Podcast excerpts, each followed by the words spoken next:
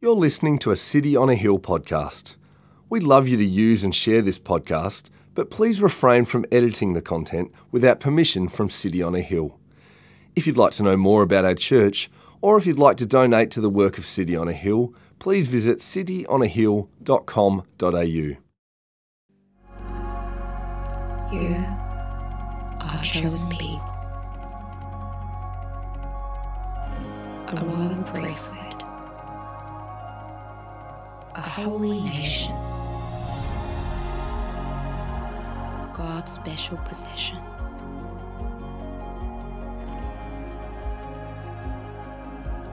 That you may declare the praises of Him.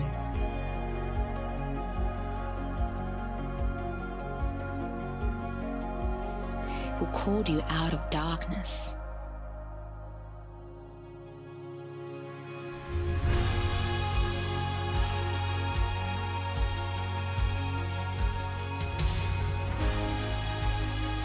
his wonderful light.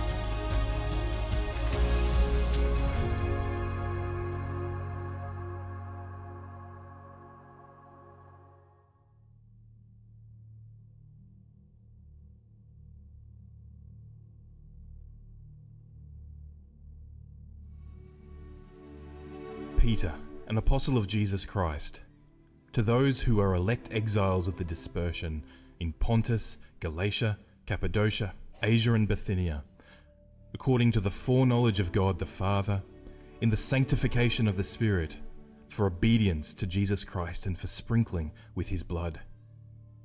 May grace and peace be multiplied to you. Blessed be the God and Father of our Lord Jesus Christ.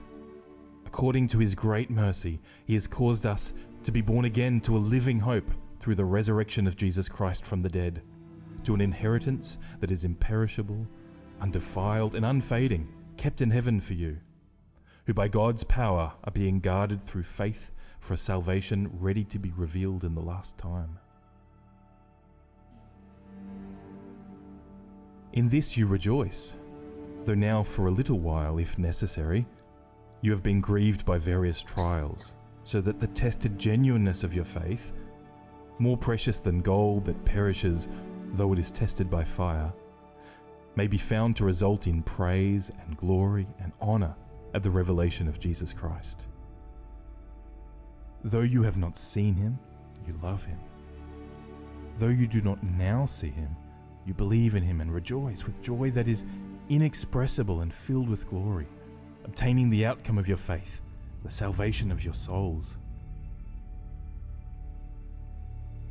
Concerning this salvation, the prophets who prophesied about the grace that was to be yours searched and inquired carefully, inquiring what person or time the Spirit of Christ in them was indicating when he predicted the sufferings of Christ and the subsequent glories. It was revealed to them that they were serving not themselves, but you, in the things that have now been announced to you, through those who preached the good news to you by the Holy Spirit sent from heaven, things into which angels long to look.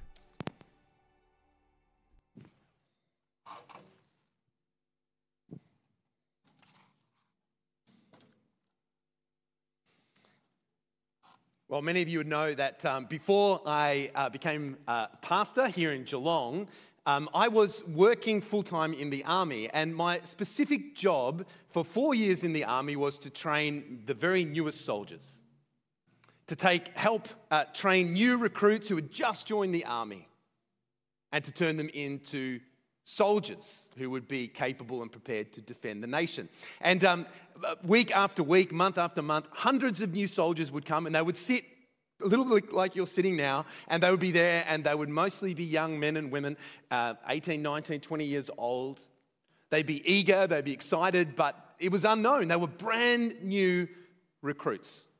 Many of them have not really thought about what they'd just done by enlisting in the army.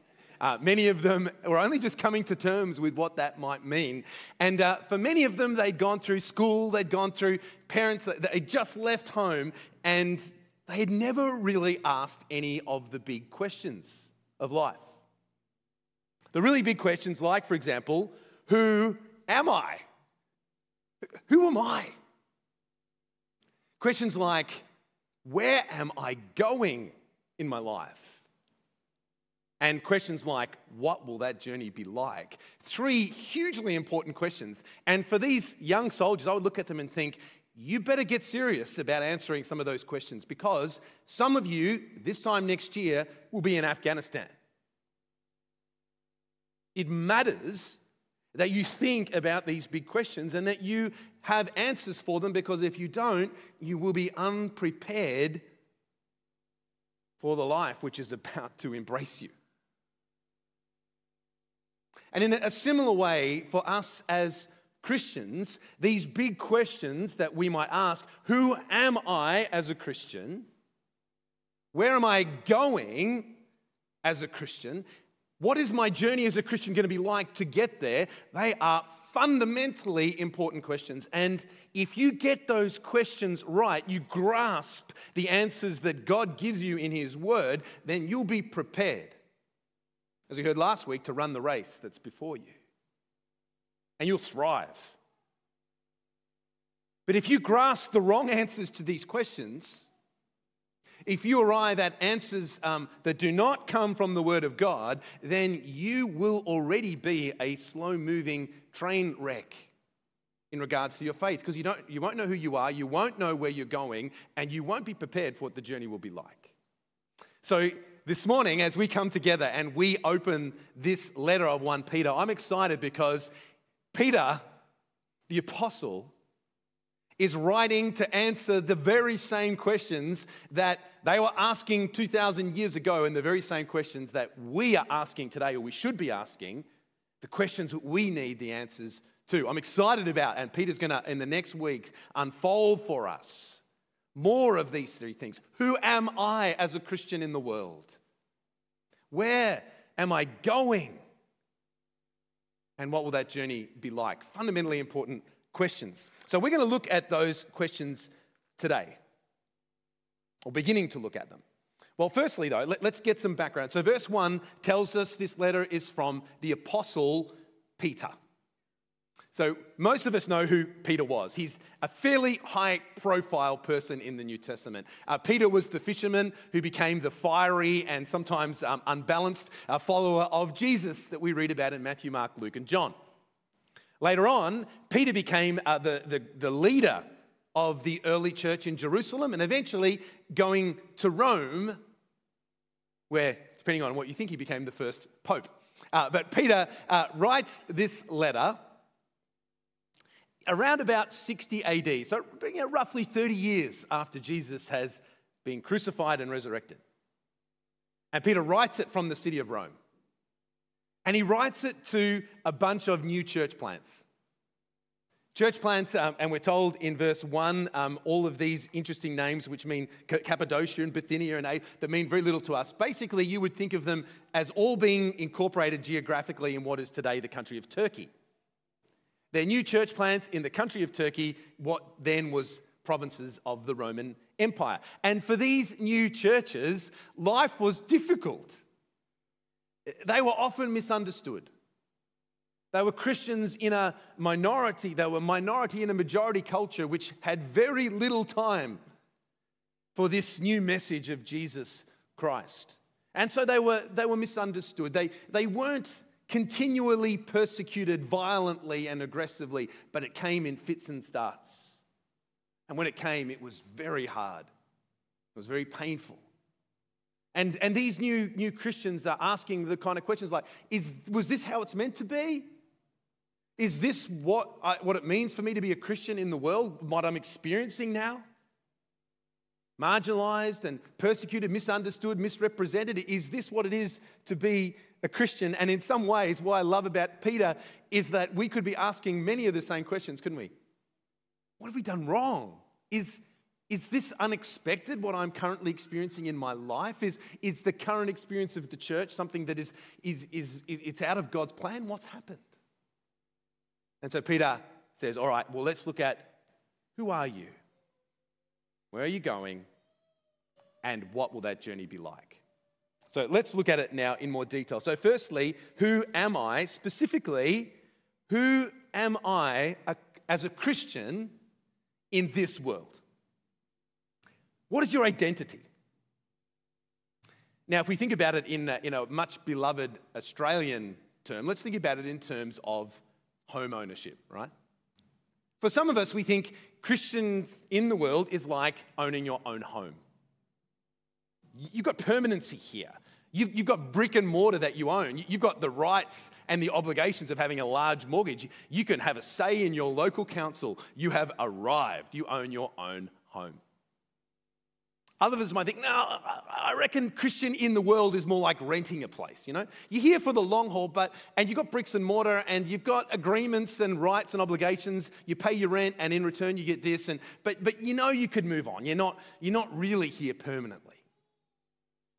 If others would say, no, no, you got, it, you got it wrong. Being a Christian in the world today is like being on a permanent caravan holiday. Doesn't sound good. you, just, you just go from place to place. You don't really expect to have a say in, in the place you're visiting for a couple of days. You're moving on, you're moving through, but you still vote. You probably still receive Centrelink, maybe a pension. You've, you've got a say, even though you're moving through. So, so, which is it like? Who am I? Well, Peter would say, You're none of those. None of them. You're not a, not a homeowner, you're not a renter, and you're not a caravanner. Uh, Peter is writing to a, group of people, which, as far as we know, were some of them were Jewish Christians. Most of them were almost certainly Gentiles. They were, they were like most of us. They, they, were not, they, didn't, they didn't have the Jewish background, they'd become Christians. And some of those people he was writing to would have been quite wealthy. Some of them would have been Roman citizens. That meant that they were politically important. Many of them would not have been. But Peter writes to all of them, and in answer to that first question, who am I as a Christian in the world? He says, This is who you are. Verse 1 To the elect exiles of the dispersion. Interesting. So important. Elect exiles of the dispersion. So if you're a Christian, you are, firstly, an exile. You're an exile. That's what Peter is addressing those Christians. He says, You're an exile. Now, we don't use the word exile ourselves very often. An exile might be, it's certainly not the homeowner or the renter or the caravanner.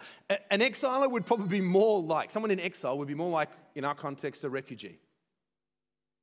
They're living in a country, but they really don't belong.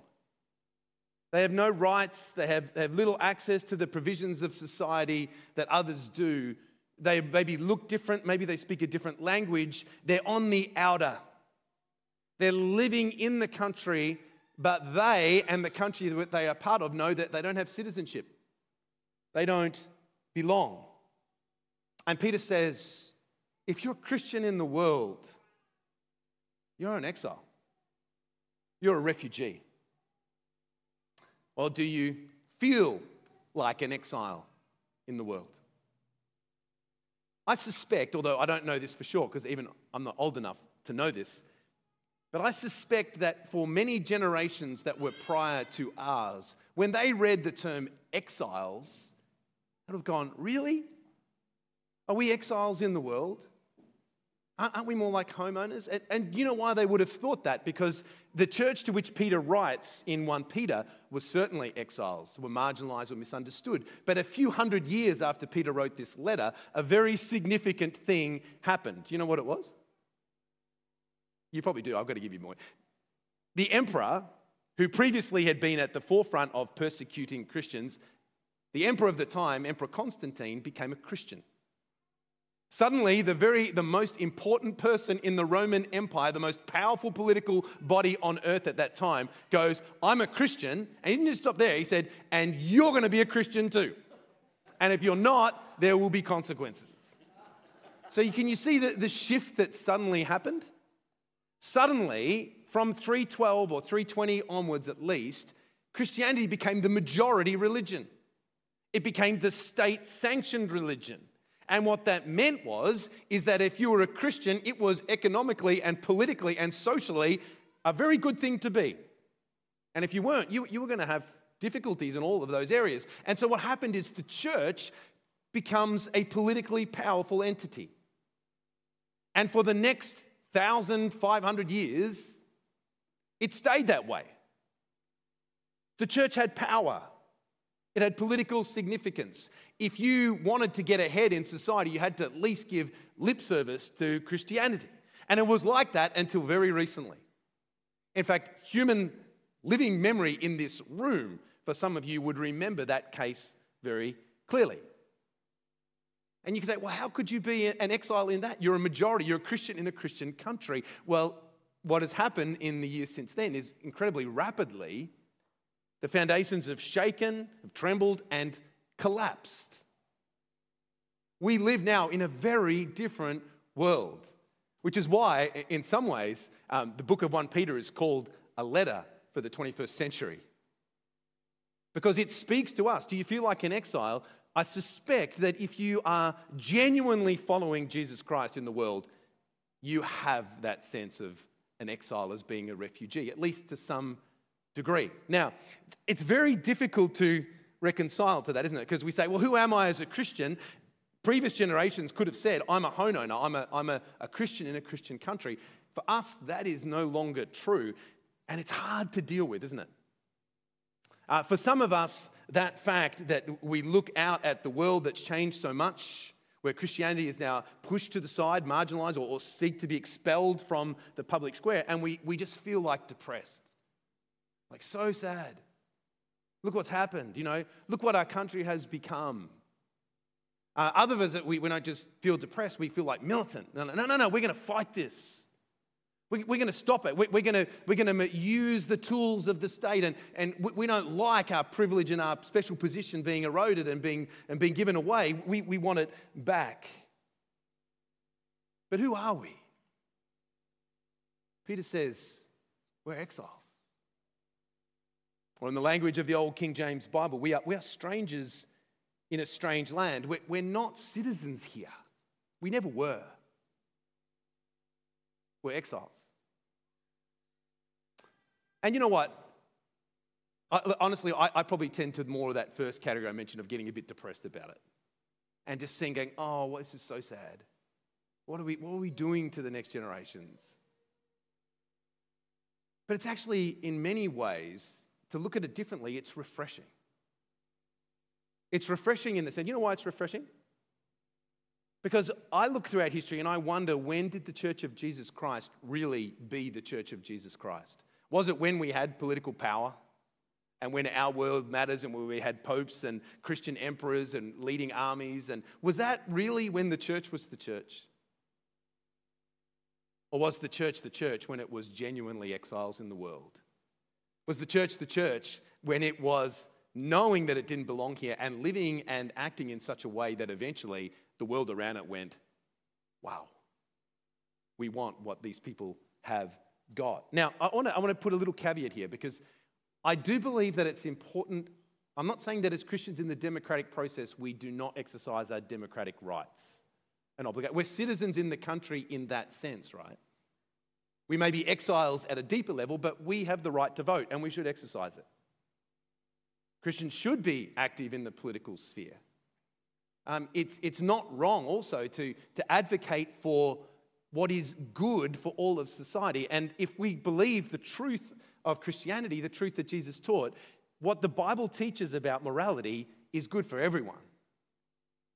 It's good for the nation. Uh, in the Old Testament, it says that, that um, righteousness exalts a nation, but sin is a disgrace to any people. It's right to be involved and to be active, but only if we remember that we're exiles, not homeowners. And we conduct ourselves in those debates and in those forums in a way that says we're exiles, we're gentle, we're humble, we're loving, we're, we're gracious, not banging our drums and demanding our rights. We're exiles. Who am I? Exiles. But it's interesting that that's only part of who we are. Peter says, to the elect exiles. We're elect exiles. So we're exiles, yes, but we're also elect. And I know I've been around the Christian church long enough to know whenever you say the word election, it gets a hot topic. People go like, ah, Arminianism, Calvinism, predestination, all this kind of thing. But the Bible used the word elect a lot. And it, when it uses it, in, it, it's wanting to encourage us. It's not wanting to divide us. So, verse 1 to those who are elect. Um, elect means, well, we know what it means, don't we? Elect means special. It means that you're chosen. You know what it's like to be elected, to be called out if, you, if you've married a, a beautiful woman, as I did, or a, a lovely husband, or you've got a boyfriend or girlfriend. You know what it is when that person chooses you out. You feel like, I'm special because she chose me. That, that makes me very special. You're elected, and it's a wonderful thing. And when, when Peter says you're elect, the question is by who? Just who is it that has elected and chosen you? Who is it? Well, the answer is beautiful. and It comes in verse 2. Listen to this elected according to the foreknowledge of God the Father in the sanctification of the Spirit for obedience to Jesus Christ and for sprinkling with his blood. Who's elected you? If you're a Christian, God in Trinity has elected you. Did you see that? God foreknowing, the Father foreknowing, the Spirit sanctifying, all to be obedience to the Lord Jesus Christ and sprinkling with his blood. If you're a Christian, you've been chosen by the God of the universe. He has chosen you out. You might be an exile in the world, but you're chosen. You're an elect exile. You are like Abraham was. Remember long ago, Abraham living in the land, and God speaks to him and he gives him a promise and he says, Now go out from there, Abraham, go in to the place where I'll lead you. And Abraham spends the rest of his life in the wilderness, but he's chosen. Or like the people of Israel brought out, as we heard last year, out of, out of Egypt in slavery, given the promise of a promised land of milk and honey, but in the middle of the time in the desert, wandering in the wilderness. We are elect exiles. Peter says to those early Christians confused and hurting, and, and maybe to you today as well, who are you? You're an exile, but you are a son and a daughter of the King of Kings. You are elected. You are chosen. You're special. It's real encouragement. Who, are, who am I as a Christian in the world? I'm an elect exile. Now, secondly, as a Christian in the world, where am I going? If I'm in exile, I don't belong here. So, where do I really belong? Where am I going? Because we're all going somewhere. And every worldview says you're going somewhere. If you're an atheist, you don't believe in God, you're going from nothing to nothing. You've got no purpose. It's a reality. May as well shoot yourself now because there is no reason. This is all there is. But if you are an elect exile of God, you're going somewhere. You belong somewhere. And where is our home? Verse 3 tells us listen, blessed be the God and Father of our Lord Jesus Christ. According to his great mercy, he's caused us to be born again to a living hope through the resurrection of Jesus Christ from the dead, to an inheritance that is imperishable, undefiled, and unfading, kept in heaven for you. Kept in heaven for you. Where am I going as a Christian in the world? The answer is you are going to heaven. That is where your destination leads. That's where the one who has made you an exile and chosen you is leading you to heaven. And there's something very sweet in that, isn't it? Because, uh, like many Australians, um, I love traveling the world. Uh, it seems to be Australia, New Zealand, that's our thing. We, we love to travel. I love traveling to other nations and I love uh, seeing um, how other countries do things. And, and I hate waiting in the other passports line while everyone else just waltzes through. I don't know if you ever feel that, but, but I love traveling, but I also love coming home. I love when, when you, you touch on the down on the ground again in Australia. And then, then you walk into the customs hall and, and you take out your blue passport and you, and, and, you, and you go into the returning citizens aisle and you tick, I'm a returning resident. And then the, the guy or the girl boredly looks at you and goes, Oh, welcome home, stamp. Oh, in you go. You're home. Now, but I appreciate that as Australian, but in my experience, some of the people who experience being Australian and really value it are those who knew what it was not to be an Australian, especially those who came from countries of war, countries where their lives were destroyed, countries where they had no opportunities and no hope. Some of those people seem to be the most proudest to have that Australian passport because they knew what it was like when they weren't a citizen. And in a similar way, for us, we didn't always have the passport to heaven. We weren't always chosen. We were not always elected practically. We may have been before the time began, but in our practical experience, we had not been brought into a relationship with God. We didn't have the passport. We were homeowners in this world, and that's all we had to look forward to. That's the only place we could go. And if we had a visa at all, it was a visa to hell. We were without hope and lost in the world. And then we were chosen and we were elected. And I love it that Peter here is saying, You want to know who you are? You're an elect exile. You want to know where you're going? You're going to heaven. And that should thrill you with hope because he speaks about it like being born again.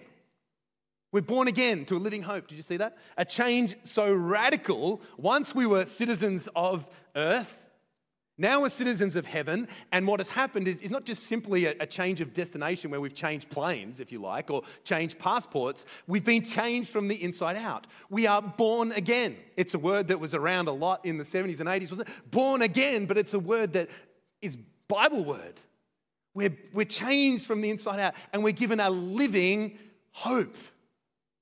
It's not a dead hope. I think sometimes it's easy to think, I'm a Christian because I believe the message about a man called Jesus Christ who died and rose again. So I'm a Christian. And there's some truth in that. But the Bible would say, you're not a Christian because you believed in a message about something. You're a Christian because Jesus Christ is alive. He died and he rose again. It's not just a message, it's a reality. It's an action that has happened. And you have been changed from the inside out. You have been born again to a living hope. And that hope is in heaven, and we have that now to some extent. So you, if you're born again, you're a citizen of heaven now. You're not an exile in the sense that you're a wandering beggar. You're an exile but you have the title deed to heaven in your pocket. That's where you're going. You're going to heaven. And Peter speaks about heaven. He wants these Christians to know who are you? You're an elect exile. You're going to heaven, and it's going to be worth it. You've got life now. The resurrection of Jesus has given you a living hope right now, but it's only the down payment. Where you're going, you will one day receive its fullness. And I love it I mean, if someone said to you, we were talking about this on the pastor's retreat, what's heaven like? And sometimes we think it's harps and clouds, and it sounds so boring. You know, I think I prefer to be here where I could go surfing and stuff. But we just don't understand. Heaven is, is the new heavens and the new earth. And, and heaven is, when Peter tries to describe it, did you notice that he, he describes it by telling you what it's not? Do you know that? He, he doesn't tell you, this is what heaven's like. He says, this is what it's not. He says, it doesn't perish, it can't get defiled, and it doesn't fade. He hasn't really told us what it is, but he's told us what it's not. It's permanent, it's lasting, it's real, and it's being kept for you in heaven right now. And that inheritance, do you think about that? It's waiting for you right now. You're an elect exile. You're going towards your home, and that home is waiting for you. And that home will be far more than any one aspect of heaven that you might pick out and think, I'd love that. It's salvation in all of its fullness. It's salvation materially and physically and spiritually. And Peter says, that's where you are going. You're an elect exile and you are going towards heaven. Now, thirdly, it's important what will the journey be like? So, what's the journey for an elect exile on the way to heaven like? This is really important, really important, because as we know, expectations really affect the way we look at something, isn't it? If you have really, really high expectations for something and it's like a complete flop, it's so much worse than if you have low expectations and you get surprised. I'm not saying have low expectations of the journey towards heaven, but I am saying have accurate expectations. I know when I joined the army, I got totally sucked in by the wrong expectations. I, uh, yeah, it's embarrassing, but I looked at the uniforms. I thought, like, I'm going to look good in one of those. Uh, I read the, they, they had these wonderful glossy brochures back then. It's probably all online now, but, and it, it, it spoke about a day at the, in the life of the, the cadet at the Defence Force Academy. I, I, from memory, I remember it said a lot of good food. I think it had hang gliding in there somewhere during that day. There was like lots of sport. I was like, why would you not want to go to this place? It's amazing. I, I got sucked in by the wrong expectations, and it probably made the initial period of my time in the Defence Force much harder because I and I expected a lot of kind of romantic war movies. None of all of those things just didn't happen. But what is our journey like, according to the Bible? So, what's the journey for an elect exile like? It really matters because whatever journey you're experiencing right now as an elect exile, if you think you shouldn't be experiencing it right now, it can be really difficult can cause a lot of, a lot of uncertainty in our faith. So, what's it like according to Peter? Well, Peter says, verse 4, immensely encouraging. He says, firstly, it's a guarded journey. You're an elect exile, but you are not just wandering, prey to anyone who might attack you. You are guarded. Listen to what he says. Verse 4 Who by God's power are being guarded through faith for a salvation ready to be revealed at the last time. Your journey as an elect exile is a guarded one. Immensely encouraging. Once again, another army illustration. In the army, um, VIP protection. You've got a very important person, normally a politician. Why are they very important? But they were. So, very important people coming to visit a combat area, and the, they are given what is called VIP protection. And that is that the SAS or the commandos or uh, some kind of special forces unit, the very best of the best, are designated as guarding this VIP for their time there. You've probably seen it on movies. The best of the best, you know, they got all the ear pick, you know, all these things, you know, helicopters circling overhead. You, you, you're guarded. And that's the, the, the term that's used here as a military term. It means garrison soldiers around something. So Peter says, You're guarded on your journey, but not by a bunch of special forces soldiers who a determined enemy may get through. He says, The God of all power is the one who is guarding you. Isn't that comfort?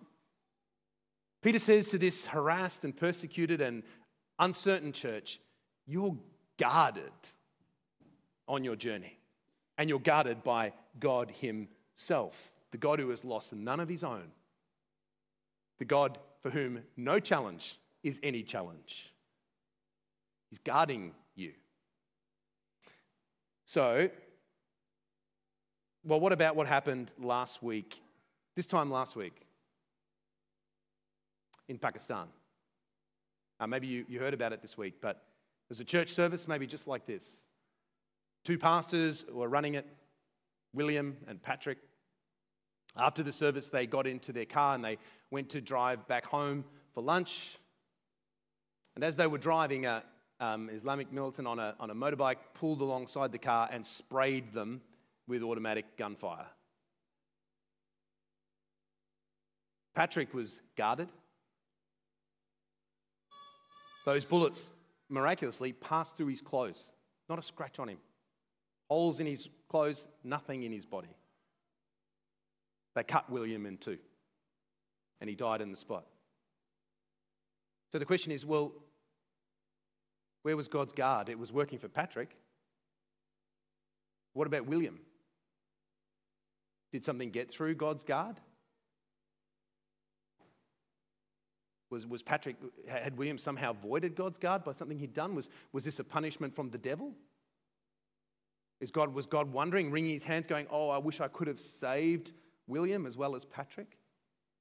See, if you have an expectation that walking through your life, that you, God's guard of you means that you'll never suffer, that you'll never go through low patches, that you'll never encounter relational difficulties, that you'll never have disappointments that you maybe carry day by day, that your heart will always be rejoicing and your life will always be sweet and your work will always be fulfilling and your marriage will always be great and your kids will be perfectly behaved. If you have these kind of expectations, you're setting yourself up for disappointment.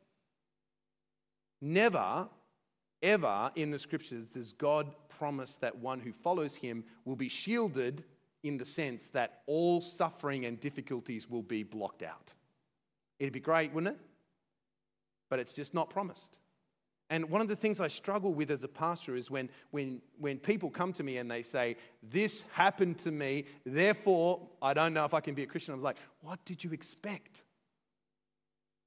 And the answer is they expected to be shielded because someone or had told them they'd, they'd wanted it to be that way and, and they'd sort of convinced themselves that life as a Christian would be one long walk through the rose garden without the thorns.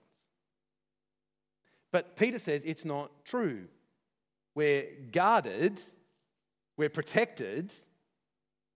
But he says, verse 6 In this you rejoice that you're an elect exile, that you're guarded, that you're protected by God, though now for a little while, if necessary, you have been grieved by various trials. He's saying to these Christians, You've been grieved by various trials. And in the letter to, we, we read it aloud on Monday afternoon as we prayed as pastors. We read the whole letter, just praying through it. And the thing that struck me over and over again, he's going to come back to this theme a lot because it's a theme, the theme of suffering is, is, a, is a theme that has to be wrestled with. What's my journey going to be like? You must anticipate suffering. And, and Peter says there, as he's talking about it, he says, You rejoice, we'll come back to that in a moment, though now for a little while, if necessary, you've been grieved. And he goes on to speak about the grieving as a, being a little bit like gold that is placed in a furnace. Gold, a precious metal, placed in the furnace. You, you don't put it in the fire to get rid of it. No jeweler does that. You put the gold in the fire so that what was already precious and valuable becomes even more precious and pure and valuable. And Peter says to these Christians, Your journey is going to have suffering. The shielding of God doesn't mean that you're not going to encounter suffering. What it does mean is that the God who shields you from everything that would hurt you spiritually, everything that would really, really serve to, to steal, pluck, pluck you out of his hand. All of these things you were shielded from by faith, but your, uh, your day-to-day life, there will be occasions when you, your faith, which is precious like gold, more precious than gold, which perishes though when it's put in the fire, will be in the end lifted out of that fire and will be far more precious and beautiful. You see, God purifies us. What do you expect on the road as a Christian? Expect purification. Jesus says, Anyone who would come after me must take up his cross and follow me. I don't know where we as Christians get the idea that taking up your cross means you're going to have a life of, of roses. But we do, don't we? And we're shocked when suffering comes our way. And we ask questions like God, you, you, you have sovereignty over the whole universe and all the stars and the planets. You have control over wheelie bins, don't you? Is that right? You do. So you could have stopped this happening. Could he? Of course, he could have stopped it happening. Could, could he have made all the bullets go through William's clothes like he did Patrick's? Of course, he could have. But he doesn't. Because he, through suffering, achieve something that we can't. And we sometimes as Christians go, I see why they did that, and this is why this. And sometimes there's a point for that. The psalmist says, Before I was afflicted, I went astray. Sometimes it's good to invent, but the answer is we're never going to know. But we know that our journey is guarded. It'll have suffering. God will, will purify us through the process. But thirdly, and this is also very important, this is what we should also expect on the journey, because if I focus on those two too long, we'll get out of whack. But look what it says about the focus. Well, the result is verse 7 will may be found to result in praise and glory and honor at the revelation of Jesus Christ. But then it talks us, to us about what is going on in our hearts as we journey on. And uh, I like to think of this as an analogy, and well, it's not really an army analogy, but when I did join the Defense Academy, whenever I was going back from leave, I'd leave my home in Ballarat and family, and, and then I'd get in the car. And the longer I drove towards Canberra, as the, the, the kilometres got fewer, the more depressed I'd get. By Albury, I was starting to feel really bad. By the time we hit, uh, you know, we were heading towards Holbrook, it was getting worse. And then by the time we went through Yass, I was feeling downright miserable. And then be pulled into the car park and getting ready, and I would just sit in the car and watch my watch and, and just think, count the minutes down till the formal expiration of my leave. And the reason was that I'd left my home and my loved ones, and I was going into another six months of hard work and discipline and pain and, and striving. And it was hard. And I'd, I'd go, oh, here we go again. But switch it. Christmas leave, same journey, same car, coming back home, and, and every kilometer that got less, the music got louder, and uh, you know, and by the time we got to uh, you know Albury, I was like, oh, I, no one's going to notice if I speed a little bit, are they? And oh, I want to get home, and it just and my heart would rejoice, and then I'd get home, and it was like, yes, I'm on holidays, it's Christmas, I'm with my family, it's I'm free from this for a while. And I think for a lot of us, we imagine the journey of this life to be more like the first example. The journey is like, oh, it's depressing. It's so hard and it's so miserable and, and things are difficult. I know there's hard times ahead. And, and I know personally, I sometimes, you get in this kind of rut. But actually, the journey is much more like we are going towards leave. We're going home. Remember, the destination is heaven? So, what's the journey like? Peter talks about what the journey is like for these first Christians. And I love it what he says. This is what he says Though you have not seen him, you love him. Though you do not now see him, you believe in him, and listen to this rejoice with joy that is inexpressible and filled with glory, obtaining the outcome of your faith, the salvation of your souls. Rejoice with joy that is inexpressible and full of glory. I ask myself, is that my experience of the Christian faith? Is, is that your experience? A joy inexpressible, filled with glory. Peter says, Look, I saw him, you haven't, but you still love him. Peter says, That's who you're hoping in. And because of that, because of his resurrection from the dead, because Jesus is alive, because death couldn't hold him down, because you're going to heaven to receive that reward as an elect exile, you are in the midst of suffering and pain, filled with a joy inexpressible, full of glory. I don't always feel that way, and I suspect you don't either. And sometimes it's good to ask the question, why?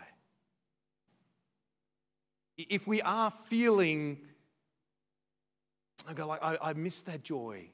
I read of what these Christians had, but it feels like I don't have it. It's good to ask the question, why, isn't it? I've, I've been asking myself that question this week. And I think, I suspect that for me, it is because in some way I've started to see myself as a homeowner again.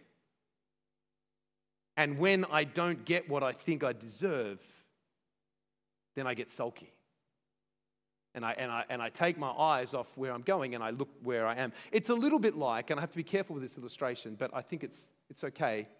I think it's a little bit like it was for German Jews in the time of Hitler or before the time of Hitler. They, many, many German Jews were, were, were German was their first identity, Jewish was just like a secondary, unimportant one.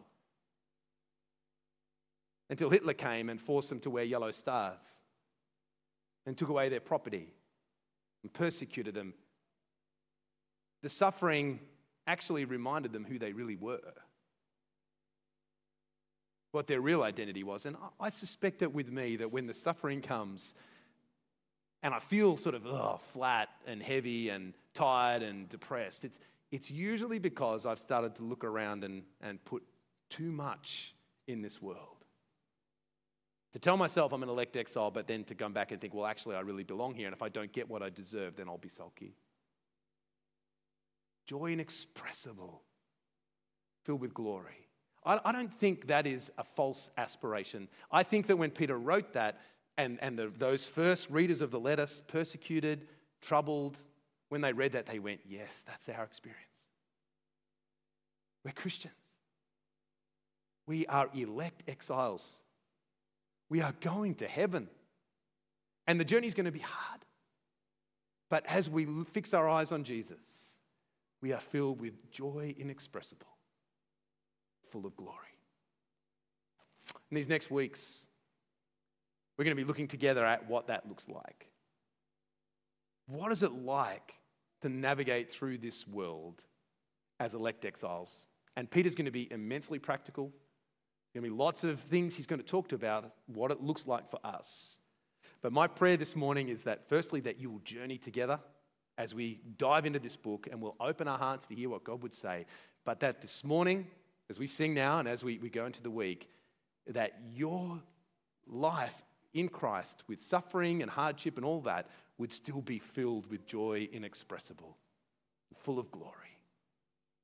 Let me pray. I'm going to sing. Father, uh, we are grateful for our identity in you, that we are elect exiles. Father, we pray that as, um, as Christians we live in this world, we ask, Lord, that by the power of your Spirit, you'd give us guidance to walk in it wisely as elect exiles, knowing that this is not our home. We're not homeowners, that we're refugees. We're, we're going to our real home, where our citizenship already is, with Jesus Christ, died, rose again, coming in glory. And Father, we pray that as we journey, um, that if this morning we feel heavy and beaten down, uh, we feel uh, joyless, Lord, that you would remind us of these truths. That would, you would use your holy word to, to lift our eyes again to you, to where we're going, and to the one that we're going with and we're going to. And we pray, Lord, that our church in this year, 2022, that we would be filled in the ups and downs with joy that's inexpressible and full of glory. And we pray all these things, Lord, in your name, Jesus. Amen. Thank you for listening to our podcast. If you'd like to know more about our church, or if you'd like to donate to the work of City on a Hill, please visit cityonahill.com.au.